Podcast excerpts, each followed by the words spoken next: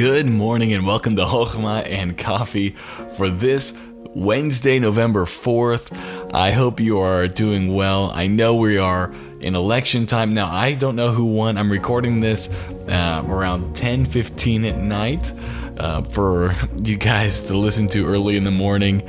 Now, I still don't know who won, but this is why I chose the verse for today. It's a verse that you probably already know I'm going to go to, and it's in Proverbs, and it's Proverbs 21 1.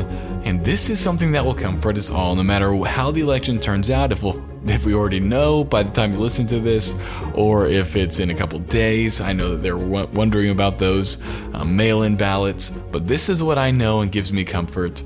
The king's heart is in the hand of the Lord as the rivers of water, he turneth it whithersoever he will.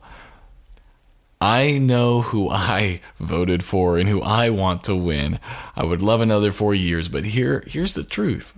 No matter who gets into power, we know who the king is. We know who the real ruler of everything is, and that's God. That's Jesus. He's delivered everything into his hands. And friends, no matter what happens and who's in the White House, we know that everything is working towards our good. And although it might get uncomfortable, although we might have some disagreements, we know that with God in control, everything is working toward an expected end. And so, friends, don't be stressed. Don't allow whatever's going on politically to grab your heart and to your attention. Make sure we keep our eyes focused on God and let Him be the one who brings us hope and comfort, even if things go differently than how we wanted, or even if they go the way we wanted to.